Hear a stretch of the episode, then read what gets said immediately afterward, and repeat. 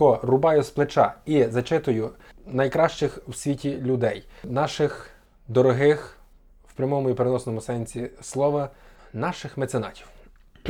Наших найвидатніших українців. Я обіцяв, що цього разу вже буде списком. А може так зробити? А вийшло без списка.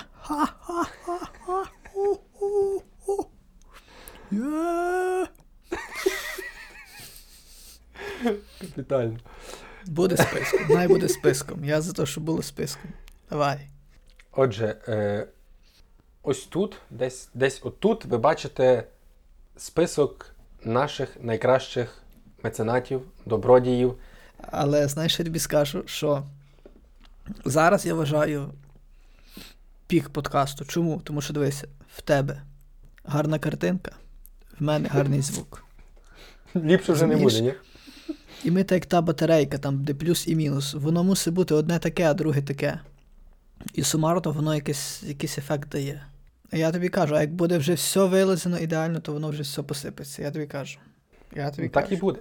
То вже буде нова сторінка. Подякувати. Ми подякували. Низький Україн. Дякую, мам, дуже. Уже воно так, якийсь так, початок так, вийшов так, трохи розсипаний, тому я не знаю, чи я змонтував нормально. Але я дякую вам дуже сильно. Тумана підтиш, підтумана підтиш, підтумана підтиш, підтумана підтиш, підтумана. Та добрий початок вийшов. Я хотів почати з того, що я виглядав як русський пропагандист зараз. А що? Бо ти знаєш, що то... Я таке казав, А може ти мені казав приватно, це не на подкасті, я вже придумовую, знаєш. Ну розкажи ти думку всім, про всяк випадок. Та що, бо там ви бачили той Соловйов, він там сидить, і в нього там такий мікрофон, як окрема істота якась. Але в нього мікрофон Shure SM7B за $700. Та? Я щось думав, що там якесь... А він там ним, ти бачив, він там рухає, присуває, відсуває. Як миску, розумієш? Так, в нього ця рамка просто, яка тримає, я не знаю, як правильно називається, то вона трошки більша. Угу. Того так виглядає масивно. $700. Ого. То я думав, що там якесь хто знає що. Ну, та це класний рахується мікрофон. Угу. Це вокальний. На такий мікрофон, наприклад, Майкл Джексон записував пісні. Ні, просто я подумав, що, як для людини, яку скоро заб'ють, то йому мали би, може, і ліпший подарувати мікрофон. Принаймні прикрасити якось, ні? Ні, щоб якось він, чув себе якось, винятковіше. Як ти думаєш, от я знайшов цей місточок між російським пропагандистом і тим, про що я хотів побалакати.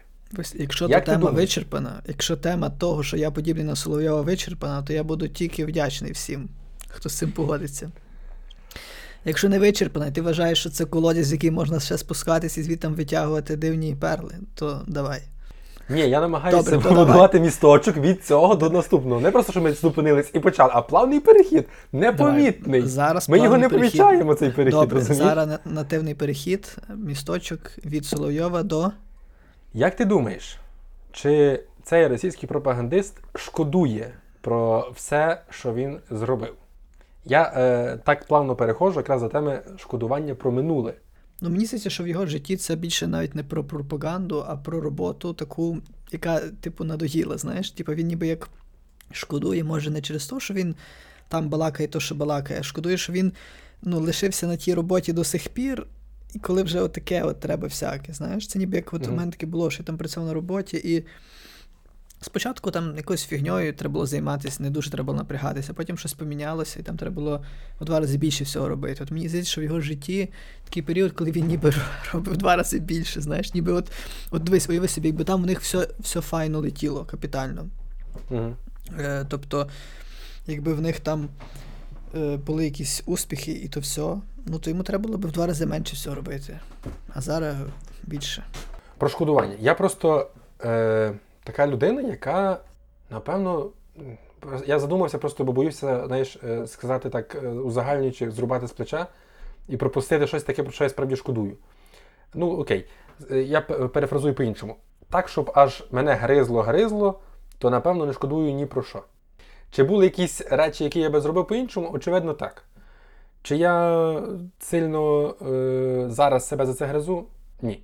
Я просто ще подумав собі про, коли буває, питають, на інтерв'ю часто там, от, що би ти сказав собі там 5 років тому, 10 років тому, там, в 6 класі, я не знаю. І люди люблять відповідати, я би сказав, роби все так, як ти робиш. Так, як ти робив, так все, всі плани, все файно. Бо то тебе приведе кудись там туди-ту. І це так само нам говорить ще про про фразу, знаєш, є така, що історія не має умовного способу дій. А що було би, якби, а якби в роті росли гриби, в ліс не треба було би йти і так далі. Ти відчуваєш жаль за минулим? За якимись вчинками?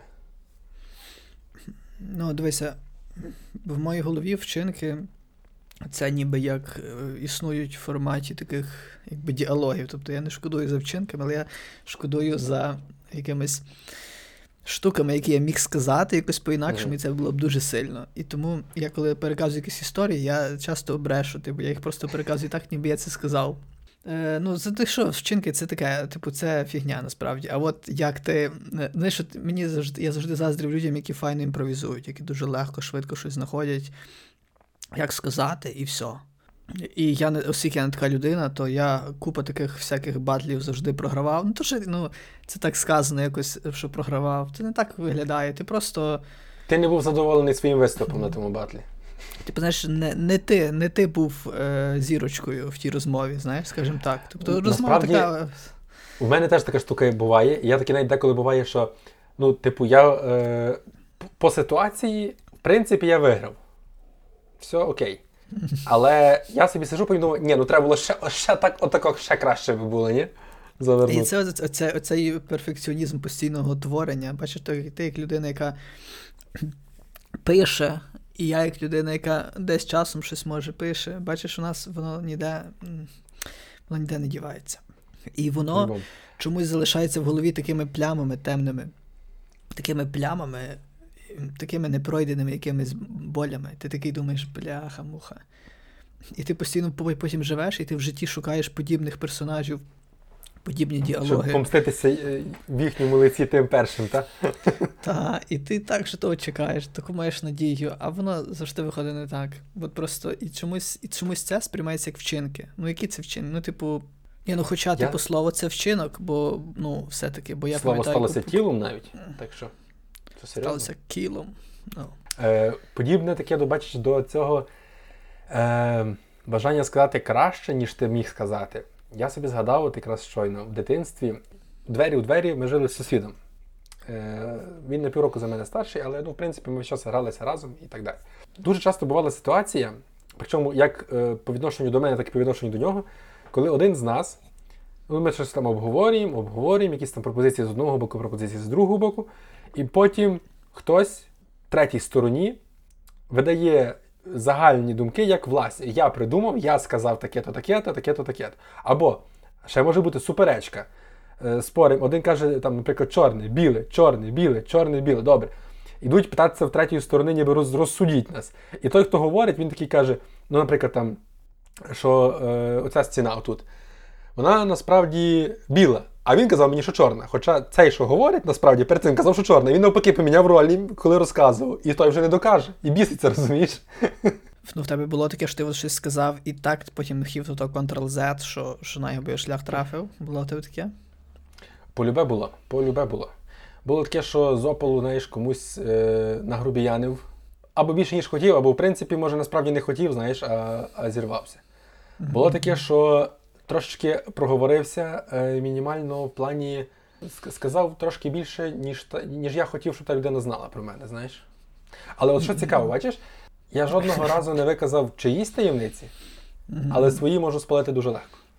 Але ти розумієш, це така тонка межа між розказуванням історій, живих, класних наповнених і таким просто пліткарством, таким просто диким, чорним, чорнушним. Ти помічав це? Така вона тонка. І от коли людина розказує дуже завзято, розказує якусь капітальну історію, ти бачиш такий захват просто в тих, хто слухає. І водночас вони вже чекають, коли зараз ми перескочимо в ту фазу, коли можна буде цю людину списати і сказати, я знаю, то пліткар, він мелив всяку херню, пішов він, типа, ну от. Я тобі моя бабуся казала колись, що каже, плете як небіжка ногами. Ну, але я тобі скажу, я бачив дуже багато людей, які до червоної точки завжди доводили, і все. І це так вау. І я тобі скажу, що я вже навчився такою людиною бути. Тобто я вже коли розказую історію, я можу видати по максимуму всякого жиру. Я якби тримаю в голові то, що я ту історію можу тій людині потім показати, наприклад, в записі. Або просто сказати, що я он там з тобою говорив, і я отаке ото сказав, коли ми балакали. І все. Я тобі скажу, що подкаст – це дуже такі добрі ліки від того, щоби знаєш... Тренувати цю розказувальну техніку. Щоб не кинутися з головою, знаєш. І І типу, я тобі скажу, що коли ти на цій червоній позначці, коли ти ще не пліткар, але вже за пів секунди будеш ним, коли ти ще на цій червоній позначці, воно таке саме ефективне, коли ти вже просто мелиш от, про людину, там ти вже типу там свої даєш якісь коментарі, ти понимаєш, ну, бо я зазвичай, колись в мене така була спокуса, коли я про когось щось розказую, там постійно накидував всяких своїх якихось таких спостережень, які узагальні навіть, знаєш. А зараз треба просто дуже файно, дуже точно переказати історію, і все, і на тобі ніякої відповідальності, ти нічого нездалого не зробив. Ти от просто дослівно переказав ту історію, ну, показав того типажа, який, наприклад, був. І ти нікого ніяк не принизив, нікого ніяк не образив, і все. І то, як на мене, дуже круто. Ну, а тобі можна довірити таємниці? Ти їх бережеш, як тайну сповіді? І коли от хтось мене таке попереджує, я просто як захисний механізм кажу, завтра будуть знати всі, тому ні. І людина відразу розказує. Бачиш? Ну, тобто людина, напевно, розуміє, що напевно, я, типу, коли я кажу, що мені не можна довіряти таємниці, я маю на увазі протилежне щось, і розказує. При тому, що я попередив людину, що завтра то будуть знати всі. І чомусь ніхто того не знає. Ну, тобто ті, хто, але дивися, бачиш, добре, коли наперед людина каже, але як буває таке, знаєш, тобі людина щось розказує, таке, але не кажи нікому. А, та ні. Пастка така. На мене це, ти знаєш, колись я десь читав якесь дослідження, що то був таким один з прийомів Ісуса, був в тому, якраз полягав, що він завжди, як робив якесь чудо, він завжди, типу, так їм всім людям, які були, свідкам казав, що ні в якому разі, будь ласка, от, щоб от ніхто. І що це такий був маркетинговий такий план, не знаю. Ну, типу, в мене такого майже не було. Типу, щоб хтось заговорився і щось там видав таке, що капець. Ну, хоча, наприклад, є, в мене в родині навіть побутує така фраза, типу, але то не для розголосу. Типу, кажемо, ну, я тут зараз, але то не для розголосу. І все одно це мається на увазі, що... Це не мається на увазі, що, будь ласка, нікому, крапка, все. Це мається на увазі, що... Типу, думаю, кому розказуєш. Типу, так, якщо вже розкажеш, це не буде трагедія, це не буде біда. Просто це, типу, не пріоритетна інфа, яку б ми хотіли, там, щоб вона десь прозвучала. Отаке. Ну, бач, я про себе думаю, що я така людина, якій можна довіряти таємниці. От якби я був священником, то тайна сповіді для мене була... Її мені б було легко дотримати, знаєш. От насправді дуже багато людей...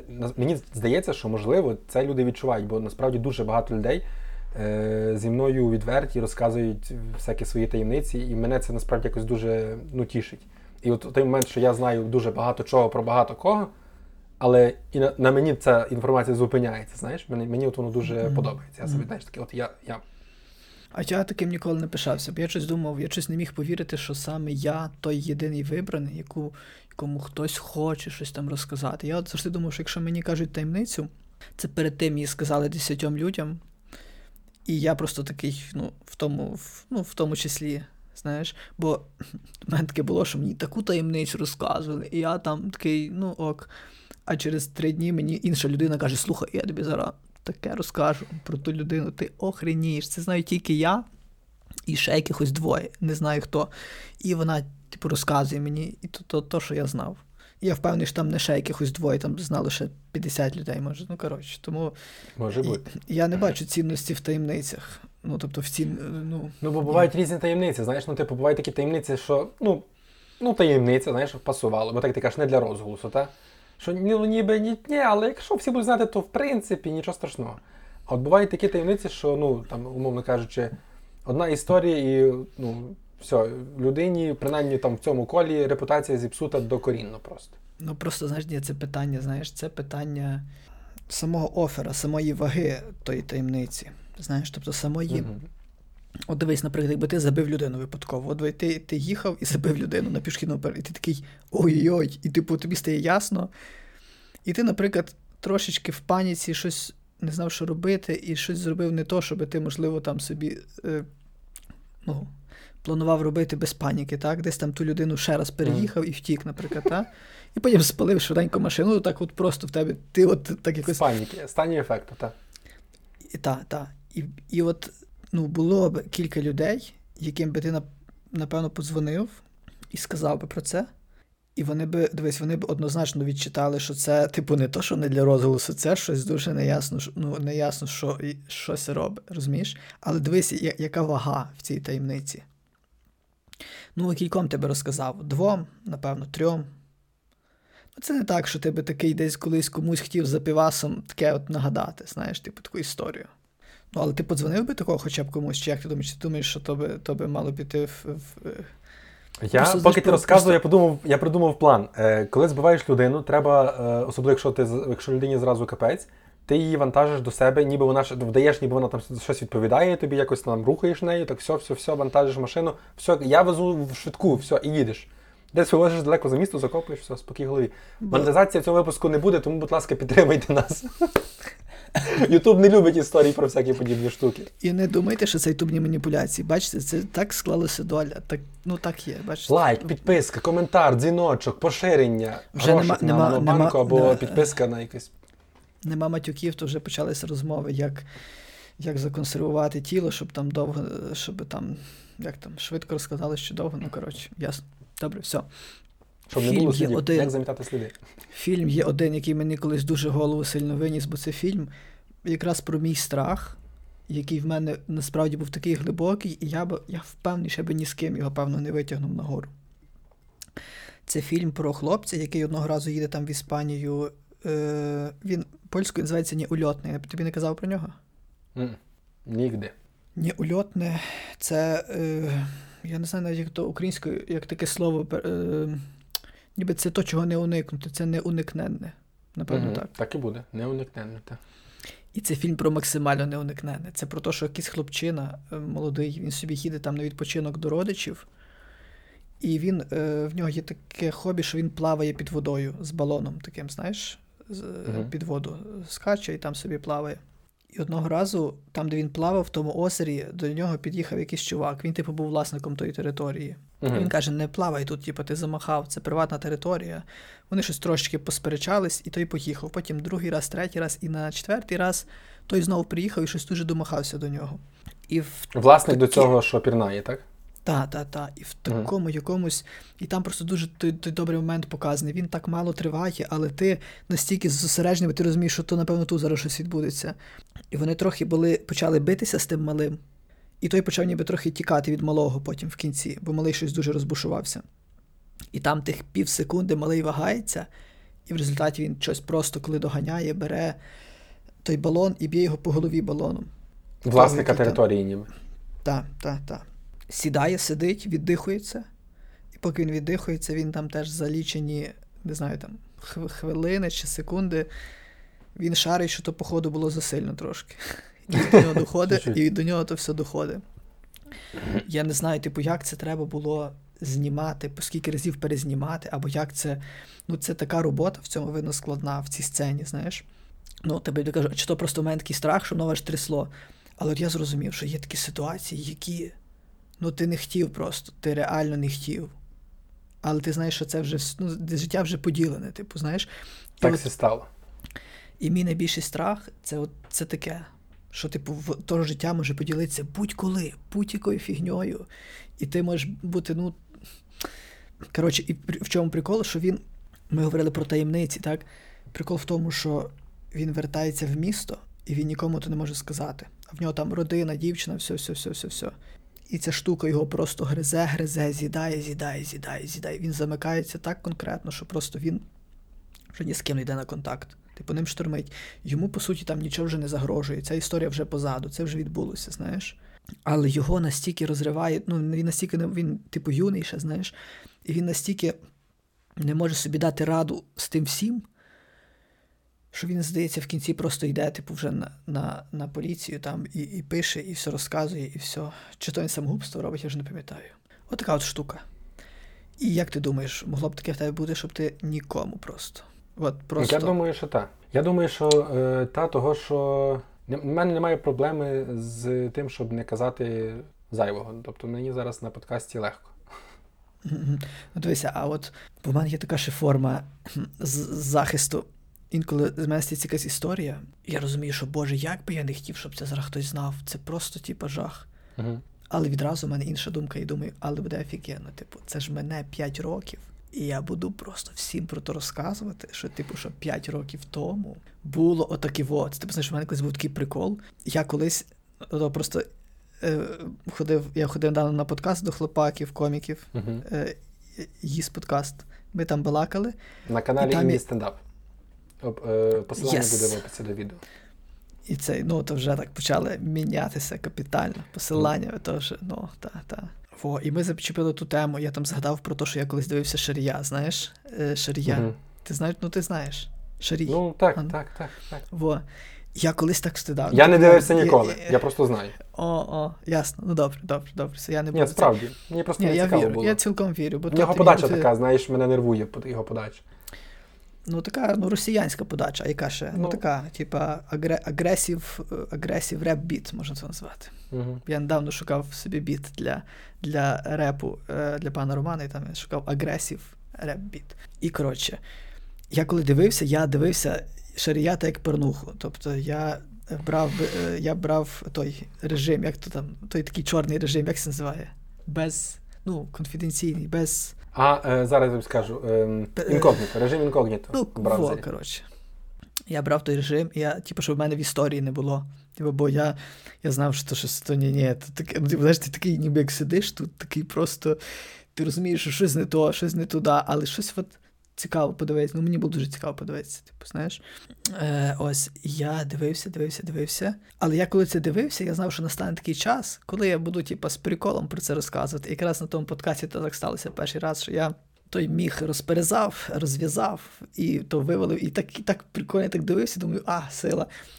І от в мене такий є прикол, що я знаю, що мене пару років, і я буду про це розказувати з такою усмішкою, і мені буде ні на секундочку за то, так би не встидно, і просто, ну, така от історія.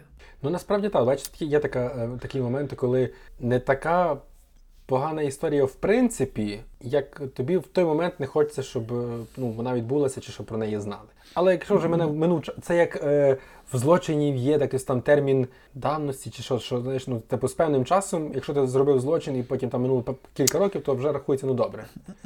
Там вкрав, та й вкрав. Буде. Добре, най буде. О, а це, я ще собі подумав, коли ти розказував про цей фільм, я не знаю, як я провів цей зв'язок, але, коротше, в дитинстві в мене таке було. І навіть ти вже, насправді... ще я переб'ю, останній раз тебе переб'ю в цьому житті.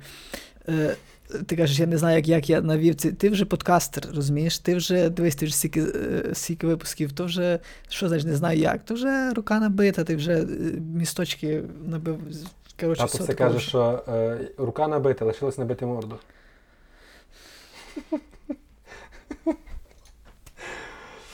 Татові приколи, бач? Добре. Я розказував, так, що, значить, у мене таке було в дитинстві, але я навіть помічав, що, наприклад, за студентства в людей таке часто буває. І коли ти зробив щось, ну, якусь комусь неприємність, якусь там вдарив. Наприклад, я пам'ятаю якраз ситуація, коли таке було зі мною. У мене троюрідна сестра, на кілька років з мене молодша, ну, я тоді був малий, вона, відповідно, ще менша була, ну, геть мала. І я п'ю з такого великого кухля залізного, поливаного воду, просто воду. Стою на ганку коло хати і п'ю воду. І от вона стоїть коло мене. І мені здалося, що було би дуже цікаво трошечки води їй на голову вилити. Чуть-чуть, небагато, коцівочку буквально. І вона починає плакати. Я реально не розумію, а чого ти плачеш? Та дивись, я собі лаю на голову, бачиш, мені не шкодить, тобто я не плачу. І такі є, я помітив, що багато кого є, наприклад, там хтось вдарив когось, ти починає плакати. Каже, а цей каже, дивись, та я себе б'ю, та бачиш, я не плачу, все нормально, типу, не переживай. То не болить. У мене є аналогічна історія з водою. Це от історія, ти хочеш ніби втрутитися в Божу волю. Знаєш, ти дивишся, що світ якось вже працює за якимось принципом. І типу, він працює за таким принципом, що ніхто нікому не лиє воду на голову, типу, спеціально. І воно так функціонує. І ти думаєш, ого, яку це зараз буду мати владу я, якщо я візьму і з третього поверха це зроблю. Типу, це ж міняє щось в житті тої людини, це в моєму житті щось міняє, бо я мушу там бігти, ховатись, метушитись. Ну, тобто, потім я мушу трошки хвилюватись, що може хтось прийде зараз, або, ну, типу, будуть мене шукати, хтось мене побачить, ого. Типу, це такий адреналінчик, ну, було в мене таке. Але я так якось, ну, в мене не було, що я після того на себе лив воду і заспокоюю людей, бо то було... Ні, ну, бо то, знаєш, то десь ти комусь, там, не знати кому, десь, ну, то не так. А тут, коли, ну, там, з кимось ти дружиш, з кимось ти родиш, там, знаєш, щось там... Просто, дивись, в мене такі були історії, колись, коротше, було, що ми такого трошки забухували в студентські роки, і ми робили якусь таку всяку херню. Я думаю про те, що от коли я зараз чую, що хтось кричить, біситься, робить якусь дурню, я сприймаю, то просто, ну, я відразу наперед індульгенцію даю. Ну, от, типу, знаєш, як... було, типу, набухатись і всіх кока-колою обливати. Типу, це, ну, це таке дурне. Типу, це дуже тупо. І ніхто не хоче бути облитий кока-колою з шостого поверха, наприклад, знаєш. Але тепер я думаю, що вже якби мене облили кока-колою, я би, та якби не мав мільйон версій, хто то, що то мені спеціально. Типу, або там, каже, в зв'язку з службовим становищем розглядається версія, що там, знаєш, типу, але ти розумієш, що є багато таких дурних, який ти, коротше. І таке от хтось зробив, і все. Але в мене то був дуже короткий період, що я такою фігньою займався, типу, це дуже короткий період. Розкажи, будь ласка, як ти так сп'янів від Укрзалізниці? Ой, чоловічку, слухай, я розумію, що я рік нікуди не їздив, але я, як зайшов в Укрзалізниці, я просто... офігів, що це щось дуже нове. Я розумію, що це просто з вагоном пощастило, напевно, чи з поїздом, чи що. Ну, та Hyundai, вони вже такі модні тепер, все. Але таке враження, що то, знаєш, що то не то, що... Та то не Hyundai, я не знаю, що то якісь, не пам'ятаю, які там... Ну, коротше, я офігів. Мене склалося таке враження, що то Укрзалізниця оновилася, і вона оновилася разом з людьми, які колись... Тобто я не розумію, де ті люди, які колись були відповідальні за напряг в поїздах. Типа, ну, їх нема. Вже ніхто не ходить, не продає образочки, печенько всякі, кукурудзяні палички. Найбільше мене вразило, що мене впізнав провідник. А чого тебе це вражає? Ти вже зірка, ти розумієш, тебе в Верховній Раді вже знають. Все. В цій країні досягнуто максимум. І в Києві впізнавали, в Києві і в Пузатій, і десь там на Хрещатку, але то мене вразило інше, що він прийшов і він, типу, не сказав, що він знає мене, він каже... Ну ви мені так когось нагадуєте, я шибу, ну, я не знаю ті вопроси. Він каже, я чесно, сорі, вибачте за такий типу офтопчик, ну так мене просто я не годен. Я йому дав цю підказку, і він так зрадів. І потім, коли я зранку пішов, там, біг в туалет, коротше, кожен раз, коли з ним перетинався, він типу переказував мені прикол. Якийсь прикол пана Романа. Каже, пан Роман, а такого, а ну послухай, а що там? Ну, і потім, і вже коли ми виходимо, каже, а пан Роман нині буде в сторіц. Ну, типу, там був такий прикол, що типу, що в неділю мене не буде в сторіц, щось там таке було. Я цим ще, вже якщо ми зачепили, то я ще одне таке запитаю по цьому. Чи, окрім того випадку, коли ти купляв в делікації у Франківську тут солодкі, і тебе пригостили шматком франківського торта. Чи було ще десь таке, що тебе впізнавали, і завдяки славі якось пригощали, якусь приємність? В рестораціях ще було у Львові. Цьому. Це навіть перший раз такий. Це було тобі приємно чи ні, якому від такого? Ну, тоді, так як це було перший раз, то це було дуже... Я думав якусь таку провину відчував. Я не знав, що я маю зробити. Чи то... Бо там принесли... То було в ресторані «Марево». Дуже класний. Я туди ходжу, певно, тільки туди і ходжу. То зараз я не з відчуття провини кажу. То я ходжу туди. І ми з Мирославою там були, і ми були якісь такі замахані, пам'ятаю, в той вечір. Такі замахані, ми щось там вирішували, в компі сиділи, щось обговорювали. І нам принесли такі якісь дуже класні десерти. І сказали, що, типу, ми також проти розпусти, як і ви. То, типу, це вам такий комплімент. Я не знав, що я дуже подякував, але я не знав, ніби що з тим робити. Як то, що таке. Ну, але, типу, найбільше, все. Так. Ну, то можеш сказати, давай. Я пам'ятаю, в мене тема... Ні, табу, тут табу на пана Романа. На пана Романа табу. Воно не діє вже, все. Воно як тоді восени зламалося, та й все, та й пропало. бідос. Не кажу, знаєш, табу на пана Романа пропало настільки, щоб я тобі вже розказував це зразу після тої ситуації, розкажу нашим глядачам. Одного разу був благодійний літературник у Франківську Вагабундо, на підтримку, ну, збирали кошти для одного з батальйонів 10-ї гірсько-штурмової бригади. Ну, виступали, в тому числі там були там багато, коротше, авторів, не буду вже зараз називати, бо когось не назву, та й вже буде. Були і такі відомі, що, типу, як там Степан Процюк, були такі трохи менш відомі, ну, різні були, різного гатунку, різного цей. Ну, і я там виступав. І потім вже все закінчилося, виходжу, йду по сходах, бо то в підвалі я так піднімаюся наверх. Доганяє мене чоловік, такий чую, що ще біжить здалека, але я думаю, що він просто біжить. Я потім вже розумію, що він біжить мене доганяти, бо він так, наближаючись до мене, сповільнюється, знаєш. Доганяє, такий якраз вже майже наверху виходжу, він такий каже: "А то ви той колега пана Романа?" Я такий, знаєш, коли перший раз каже, то ви, я такий думаю, о, зараз, ну, типу, щось там скажу, вірші сподобались, бо таке буває, деколи теж бувало колись. А тут бацький, ви колега пана Романа, от все. Але людина в тік-току не знає. Коротше, я хотів розказати тобі історію, як одного разу я з Тарасом Марчуком їздили автостопом в Одесу. Ми тоді їхали, по-моєму, 9 днів вся мандрівка з дому додому наша тривала.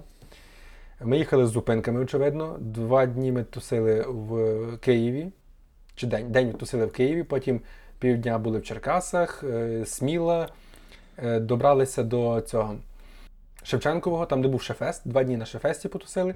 З тяжкою бідою виїжджали з Шефесту, коротше, ночували потім при дорозі в полі десь в Кіровоградській області під мостом.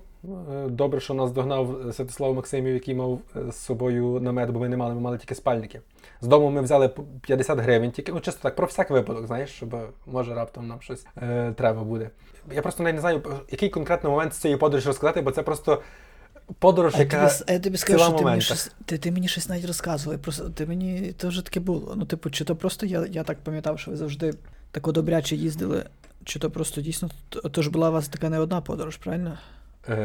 Ну, така велика одна, були ще кілька менших, а Тарас без мене сам взагалі дуже багато їздив. Добре, я розкажу тільки момент з кінця, найцікавіше, певно. Добре, не найцікавіше, але мене тоді це дуже вразило було так. Коли ми вже з Одеси виходили на край міста, щоб стопити, ну, напрямку додому, йдемо по узбіччю, так, бо нам треба, ну, відійти десь до якогось місця, де там де заправка, де машини трохи пригальмовують, щоб зупинятись і так далі. І дивимося, стоїть жінка. Стара?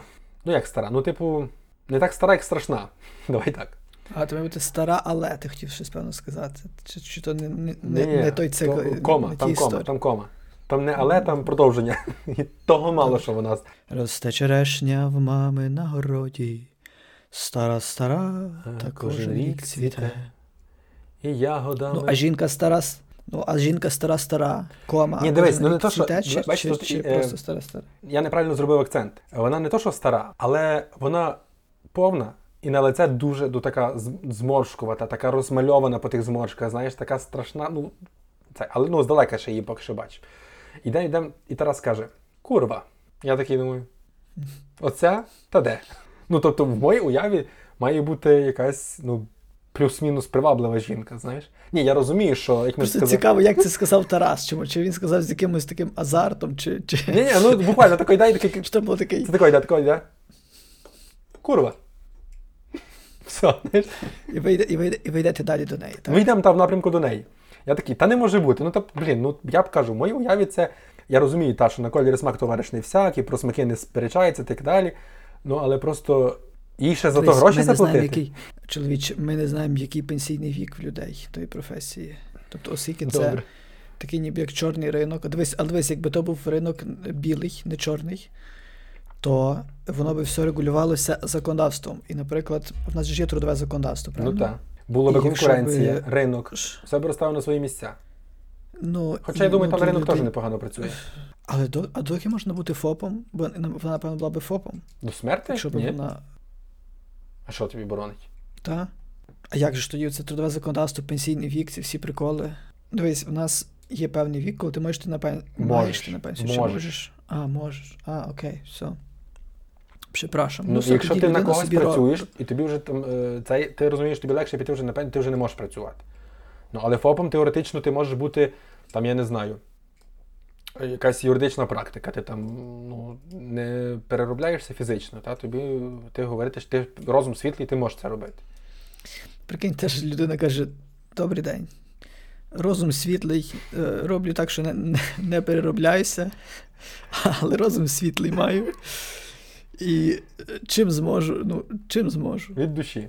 Не списуйте. Золоті мене. Руки, золоті руки, повірте. Продовжуй, давай, і що? Я кажу, не може бути. Він каже, зараз можеш бачити. Я такий, та як, ми підходимо ближче, я дивлюсь, значить, чим ближче я підходжу, тим більше я переконую, що я маю рацію. Не може бути така людина в такому стані заробляти на тому, щоб її хтось хотів. І тут під'їжджає машина, зупиняється, і вона так, знаєш, так на вікно, ліктями так спирається. Я такий думаю, точно, курва. Щось поговорили, не домовились, поїхала машина далі. Але я був просто шокований, власне, з цього здивувався. Знаєш, я не сподівався такого. У нас така рубрика «Ти вживався».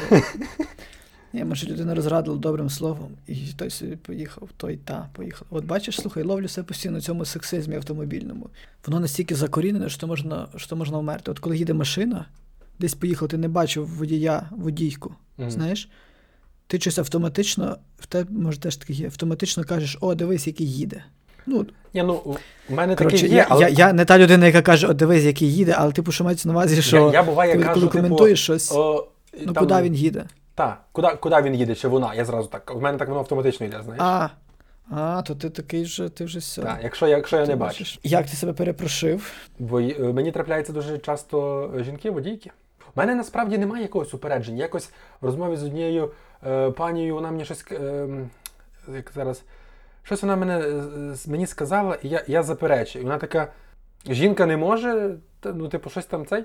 Я кажу, мені не йдеться про те, чи це жінка, чи це чоловік, мені байдуже на стать. Я заперечую самому факту цього. Я не пам'ятаю вже, про що була мова, просто, знаєш, але... Вчора були з Мирославою в Києві. До нас підійшов якийсь такий файно підпитий чоловічок. І він просив папіросу. Але він дуже такий гнучкий, знаєш, він, видно, п'є, але він стільки комунікацій мав за життя, що він вже все бачив, знаєш. І він підійшов, попросив папіросу в мене, а та, як я не мав. Якраз в ту мить я сказав, що нема. І він каже, добре, хотів би запитати, в баришні, як він сказав. Бо ж так давно слово баришня, це просто, я не знаю. Він але каже, але це, непристойно буде, напевно. І потім, коли він побачив таку нейтральну реакцію, він каже, але чому непристойно? Я за рівноправ'я, я за це все. І він такий, і вся його розмова така була.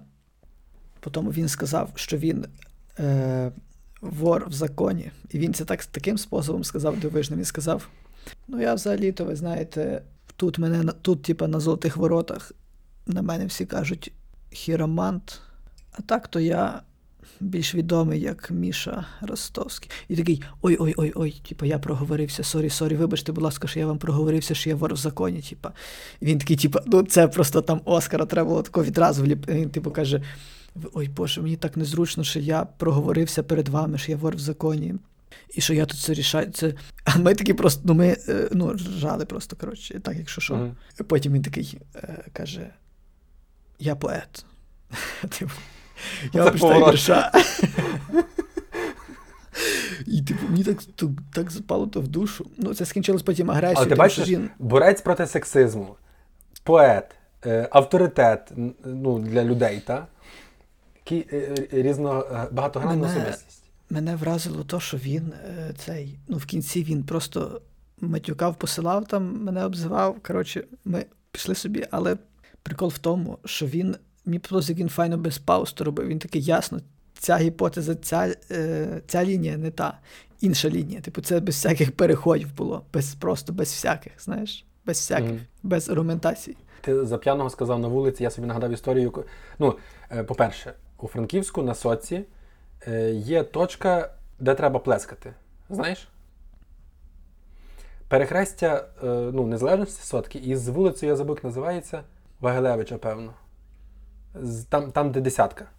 От біля десятки перехрестя. Я знаю, де. Так.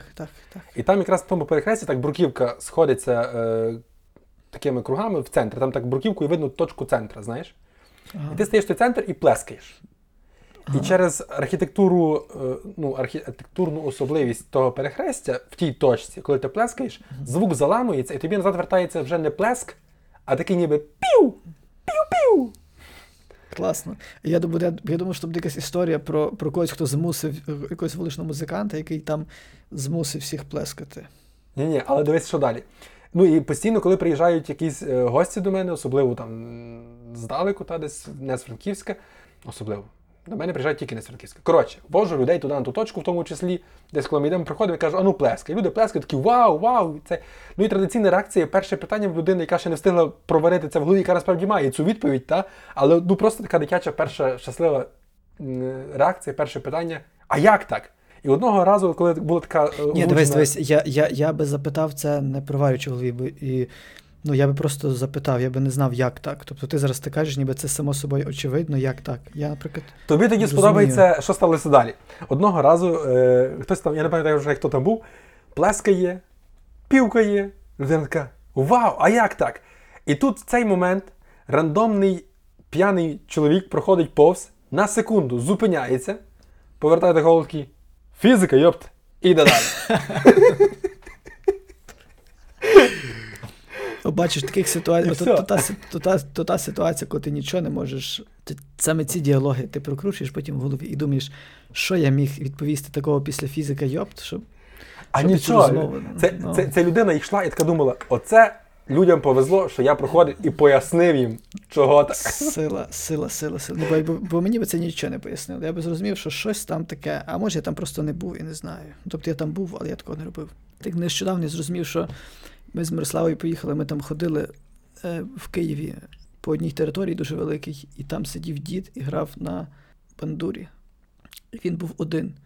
І він, знаєш, помітив нас, як ми просто повернули за рогу, але ми до нього йшли дуже довго. Але він помітив нас, і, знаєш, як коли ти на ближнє світло переключаєш, от, знаєш, деякі переключають вже, коли от, ти отак от перед машиною, і ти типу такий, хо-хо, я переключив. Типу на знак поваги вам всім, знаєш. А буває, що ти переключаєш... От ти, знаєш, там бачиш горбок, наприклад, і ти бачиш, що звідти якесь світло, ти до того перемикаєш і все. То він був та людина, яка хвацько зарядила свої пісні до того, як ми вийшли. І це так було ніби, це було так ніби не для нас, ніби він весь час сидів там на морозі і грав, знаєш. Ми б так наближались. Він грав і собі ж розквітав, і на нас так палив.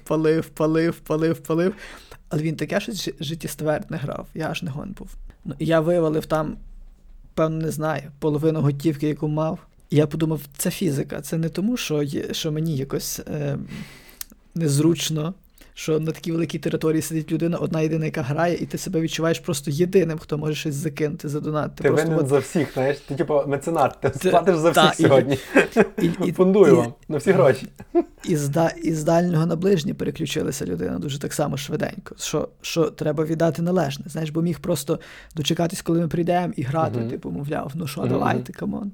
От таке було. Ну він це зробив навмисне, щоб ви ще підходячи вже починали думати. Бо так ви почали думати, і ви вам могло не вистачити часу дійти до тої думки, знаєш? А він вам дав той час подумати, прожити цей момент. Або може в мене до нього якийсь був великий респект через те, що він ніби нам цим дав вибір. Тобто він ніби як чув, що ми щось балакаємо, йдемо, напевно, або бачив якось, або знав, що ми зараз вийдемо з того будинку і будемо кудись йти. І він ніби нам дав вибір. Він, типу, сказав, напевно, ви можете з цим боком і не йти, ви можете почути вам де незручно і піти собі іншим боком. Ми пішли ясно при нього. Колись, а може цього всього не було? Кілька років тому в Мюнхені зустрів бандуриста, на вулиці він грав. Ну, якось автоматично в мене виникло бажання підійти, заговорити, розпитати про Україну. І він виявилось, що він говорить російською. І мені стало так гидко. Я думав, як мені тепер злиняти. Знаєш, типу, як мені, ну, так, щоб я не був вже останньою паскудою, розвернутися просто і піти. Але якось так, щоб з лицем закінчити цю розмову і піти. У мене вперше сталася така історія якраз в Києві, що підходили люди, ніби як фоткатись з паном Романом, і вони говорили по-русски. Оце, типу, вони дивляться пана Романа, вони навіть знають купа приколів. Ну, це не так, що вони там перекладають ті приколи і мені їх переказують. Вони переказують їх так, ну так, з таким певним міксом, знаєш. Ось, але це вперше таки сталося. І то для, ну, я щось, ну, мене це здивувало. Просто для мене це була якась несподіванка. А до чого ми то почали? Не знаю, до чого. Ми почали вже все, вже не знайдеш країв. Дитячі майданчики. У мене в дворі є типу дитячий майданчик. Там є дві гойдалки, здається, таких ніби подвійних, знаєш, як, що можна сісти один напроти другого і так ви разом гойдаєтесь. Такі ніби, як є атракціони великі, то такі маленькі. І є типу каруселька, яку, знаєш, ну ніби просто відштовхуєшся і воно так по колу крутиться, таке, ну, таке є скрізь. Але ця каруселька страшно гуркотить. Гуркоче так, ніби грім, ніби щось, я не знаю, ну, ледь не вибухи якісь стаються. І це просто, знаєш, настільки дисонансно, це просто буквально сьогодні за обідом помітив, настільки дисонансно, що, ну, ніби це дитинство, це радість, це дзвінкий дитячий сміх. Водночас це як обстріли просто, ні? І воно так гур-гур-гур-гур-гур-гур-гур, знаєш? А в тебе є діти в будинку? Тобто, який в тебе дитячий майданчик? Там він такий, що він всіх просто задовбує цілими днями, чи ні? Чи то такий майданчик, що є, що нема? Ой, ні. Ну, типу, як коли? Хвилями. Діти в будинку точно є. Вони там іноді граються, але насправді задовбує дуже рідко. От така ситуація. Сьогодні чогось надзвичайно гуркотіло. І одного разу влітку, коли було дуже жарко, в мене немає кондиціонера, відкрите вікно було, щоб хоч трохи легше дихати було, і вони під вікнами сидять і просто, я не знаю, ну, за відчуттями це було певно вічність, але за фактом це десь може хвилин 20 вони, може, без перестанку. Робили так. Дядя Федя, дядя Федя. Потім така пауза на 4 секунди, ти таки думаєш, о, перестали, і вони далі. Дядя Федя. А це як з домофоном. Ти завжди сподіваєшся, що хтось помилився, і зараз воно зіб'ється, і то не воно, і то не до тебе, і тебе ніхто не хоче чіпати. Зараз. Це вчора так було. А воно так і звучить, воно так і... Хтось дзвонив домофон. А я деколи йду зразу до домофону, алло, а деколи мені цікаво, хто прийшов. Бо, знаєш, буває, приходять якісь там... Ну, коротше, якраз зараз така ситуація, коли прийшли хтось там. Відкриваю вікно, заглядаю, хто там до мене прийшов. Знаєш, мені з вікна видно, хто там стоїть під цей. Дивлюся, стоїть дві постарші жінки в довгих сукенках, підозріло схожі на свідків Єгови. Розмальовані дуже були? В береті були. Я не знаю, чи розмальовані. Не видно. Ага. Але в такій філатовій курці, знаєш, не такі красиві. Легонька відсилка до Одеси була, що до подорожі. Я зрозумів. Бач, не зрозумів зразу, а зрозумів тепер, коли пояснив. Дякую, що пояснив. Добре, прийшли пані. Та. Прийшли пані і... Ти їм кажеш, що ви маєте мені доплатити, щоб я прослухав про Бога зараз, так? Чи ні? Евфемізми такі, так? Ну, і що? Ну, так, дзвонять вони, до мене чую, вже до сусідів дзвонять, і так далі. А, тобто, але це добре, типу, це означає, що, напевно... А дивись, якщо дзвонять до сусідів, ти відразу думаєш, що це шукали тебе, не знайшли і шукають через сусідів, чи це просто якась рандомна... Я просто... Дивися, чого я почав виглядати вікно, бо я зрозумів, що часто дзвонять до мене, бо в мене прикінцева квартира, 5-й поверх. Mm-hmm. І вони, ну, типу, такі люди, які рекламу розносять, ну, дуже багато всякого, вони дзвонять завжди на останній поверх. Mm-hmm. Щоб, бо, типу, коли дзвониш на перший, то людина зразу відкриє і побачить. А ти, наприклад, якщо ти дзвониш на останній, то ти ще поки до останнього поверху дійдеш, якщо ти хочеш туди доходити, ти маєш там 4 поверха свободи. Розумієш? Mm-hmm. І я, власне, от коли дзвонять до мене перший раз, я там, якщо я когось чекаю, я можу там зразу відкривати там, чи ще щось. А я вже тепер зрозумів, що треба почекати. Я таки чекаю, думаю, все, дзвонять ще чи не дзвонять. Чую, дзвонять сусідів, думаю, цікаво, хто прийшов. Відкриваю, заглядаю, ці жіночки. Дивлюсь, вони там ще до 3-го, до 4-го дзвонять. Я ще не бачу таких наполегливості. Це просто от вершина наполегливості. Таке враження було, що вони продзвонили практично кожен... Але, слухай, таке враження, ніби вони дійсно хочуть тебе врятувати від чогось. Наприклад, від пекельних мук. І вони думають, ну як, ми знайдемо його? Від вогню пекельного, так? Ну ми врятуємо його, ну а як? Ми врятуємо його, не задовго. За акційною ціною, по пенсійному. Ти не врятуєш людину просто через те, що вона не відкрила двері? От дивись, якби ти знав, що десь там хата горить, щоб ти зупинив. І що, і вони почали виламувати двері, певно. Типу такі, ні, спасіння сьогодні буде, сорі, Олександр, типу, вибач. Чекай, давай по порядку буду розказувати. Вони такі до когось додзвонились, хтось взяв домофон. Щось там, я не чув, що говорить, але так, знаєш, одна перша нахиляється, говорить, відхиляється. Друга нахиляється, щось говорить, відхиляється. Все, їм не відкрили. Вони такі щось починають смикати двері просто. Думаю, силою може вирвати. Не вирвали. Але стоять, сила думають. Покаяння. То є село, то є люкс. Стоять. Потім я такий дивлюся, а я якраз тільки зробив обід. Яна каже, та ходи їсти вже. Я такий, чекай, мені тут цікаво дуже сильно, що буде далі. Вони такі, мають якийсь папірчик, я не знаю, що там пише, бо тут з п'ятого поверха я так далеко не бачу. Читає, щось там пробують пік-пік-пік. Я вже думав, що вони якісь коди уводять, що має відкривати. А знаєш, воно пік-пік-пік. А ти так чути, даєш колись збивку, воно типу ти-ри-ри-ри-ри-ри, типу не прийняло, знаєш. Не знав, пік-пік-пік, воно знову ти-ри-ри-ри-ри, не прийняло. Вони знову двері ламають. Я думаю, ну капець. Потім вони такі раз догори, такий теж, знаєш, я сховався. Мене не побачили, добре. Потім виглядаю, добре, здалися, йдуть далі в сусідній під'їзд. Я такий, знаєш, хочу прослідувати в сусідній під'їзд, і тут бачу, що через два під'їзди далі ще така сама парочка, двоє працюють так само. Так що ми витримали облаву. Так що тебе не врятували від гріховної прірви. Далі живеш в Росії. Я в розпустці продовжую перебувати. Продовжу ще одну коротеньку історію з тої мандрівки в Одесу. Почали ми її, з бурштинами доїхали до Львова. У Львові на Тернопіль стопимо машину. Застопили Volkswagen Touareg, сідаємо. Чоловік нам розказує, що от він щойно купив його, тобто він не новий, він перекупив, але от щойно свіжа покупка. Йому треба в Київ. І ми на цьому Туарезі заїхали за 5 годин до Києва. В середньому їдеться 7 годин, щоб ти розумів. І ми гнали настільки швидко, а він нам щось там розказував, що він чи то баптист, чи то якийсь інший там протестант, я вже забув. І ми собі думали, що в нас була версія, що це один зі способів, навернення. Типу, коли тобі дуже страшно, ти звертаєшся до Бога в такі пікові моменти. І він нас навмисно так швидко віз, щоб ми злякалися. Або це ж могло бути, а прикинь, якщо то був той самий, який потім ходить на Золотих Воротах, підходить і каже, я баптист. Я вор в законі, я поет. Адвокат, пожежник, вчителька, вчитель, пожежниця, адвокатка. Я дотримався гендерного паритету. Я собі ще щойно подумав, що я би хотів придумати слово гендерно-нейтральне, яке би позначало особу. Займенник якийсь, так? Є він, вона, вони, воно, і було би якийсь там... А воно це що? Середній рід. Середній рід. А з точки гендеру це що?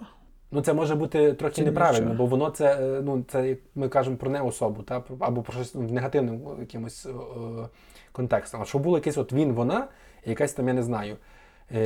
Бо люди, консервативні люди кажуть, що, напевно, що є три гендери. Він, вона і воно. То, що все, що решта, то кажуть, то воно.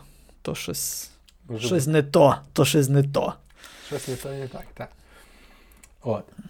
Давай, чекай, на позначення особи, ти маєш на увазі таке, як, є таке слово в російській мові «ребята», знаєш? Угу. Яке в нас є таке слово, яким ми це заміняємо? Народ. Серйозно. Коли ми кажемо до когось в множині, до друзів в множині, ми кажемо народ. Це нагадало, є якась книжка, називається «Нарід чи чернь» називається. Не пам'ятаю, хто. Не знаю, хто автор. Щось скрутиться «Нарід чи чернь». Звідки це? Богдан Лепкий, щось не спадає на думку. Ні, то певно є.